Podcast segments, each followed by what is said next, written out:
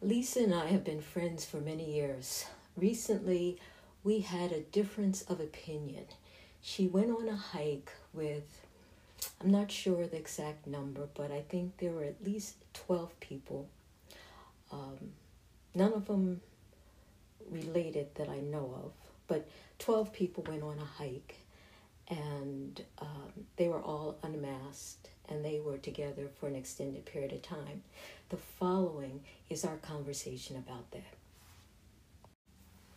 The conversation continued through Facebook, so at points it may seem disjointed, but here it is nonetheless.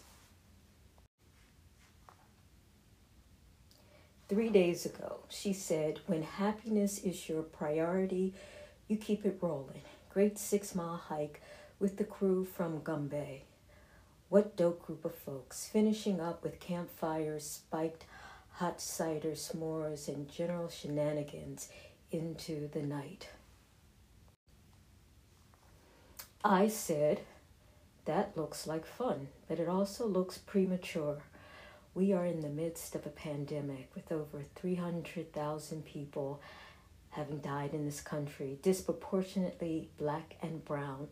While we are all wary and may not all have the risks, we all should model appropriate behavior for the greater good. I apologize if I have offended anyone, but I will risk it.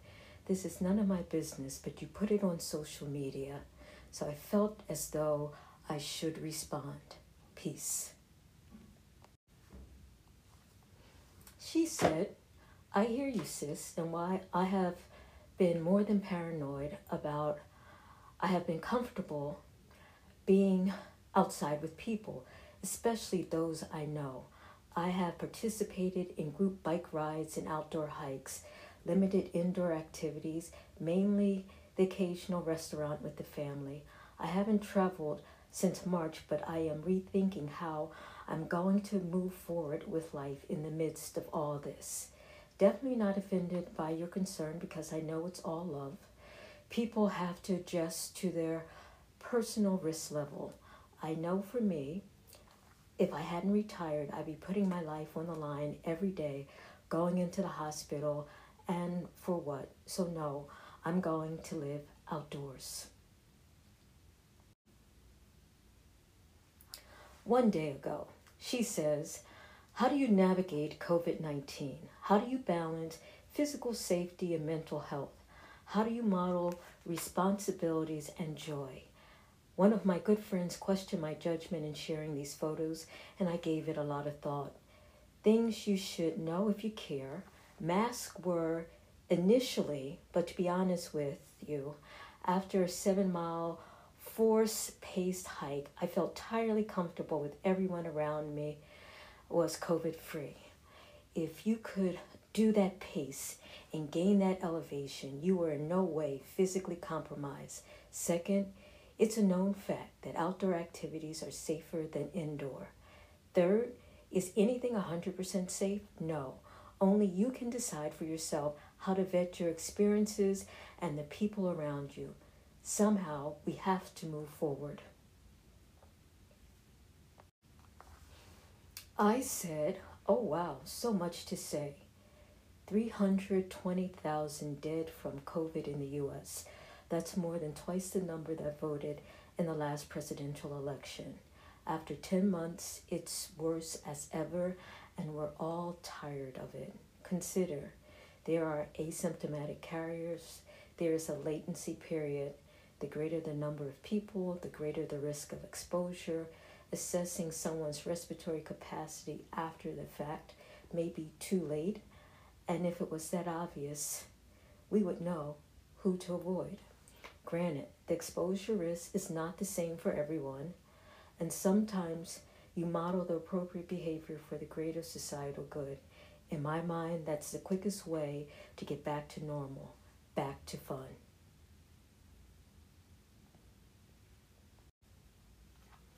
She said, I, I hear you. Hope you hear me. Some of this is not fun, but simply mental survival. Going up and down in the elevator in my condo or going to the grocery store in DC. I have been more expo I have more in close exposure to people than I did on that hike or a couple of hours outdoors around a campfire. Cumulative exposure to multiple people just living day to day. I may try to stand six feet from people, but they don't necessarily stand six feet from me. People have been on airplanes for hours with the joke of having the middle seat empty or usually not. We give up what we can give up until we can give more. You know, I'm aware of the medical facts as well as you. This is indeed a numbers game. 99% of my activities are solo. I am not going to apologize for the 1% that is not.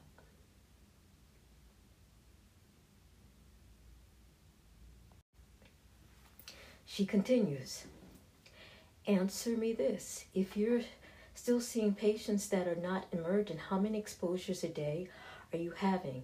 It's impossible to do an exam from six feet away. If you're like most patients, you're seeing anywhere from 15 to 30 patients a day. Are they absolutely necessary? And if not, why are you risking exposure? The friends, physicians that just had closed their office because staff testing positive for COVID, how many non emergency patients did they expose? I said, risk magnifies with increasing exposure, which is the reason to limit when possible. Why increase the possibility of exposure if you don't have to? She said, then maybe you should shut down your practice except for only emergency patients. What is optional for some is a necessity to others.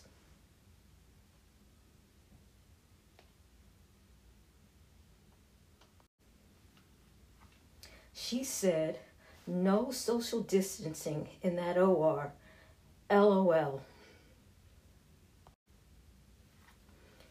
I said, no social distancing in the OR? Really? As you know, they're wearing N95 masks and face shields for hours at a time. And this is comparable to hiking? And she said, You know I'm joking. Be easy. Nevertheless, before I left work, three of the OR techs either had COVID 19 or have been exposed to COVID. You and I both know that even though people are wearing masks and PPE, in the actual or between cases in the halls and etc. throughout the hospital, social distancing is laughable at best. Staff group around the OR scheduling desk is more exposure than an open air hike. Sorry, not sorry.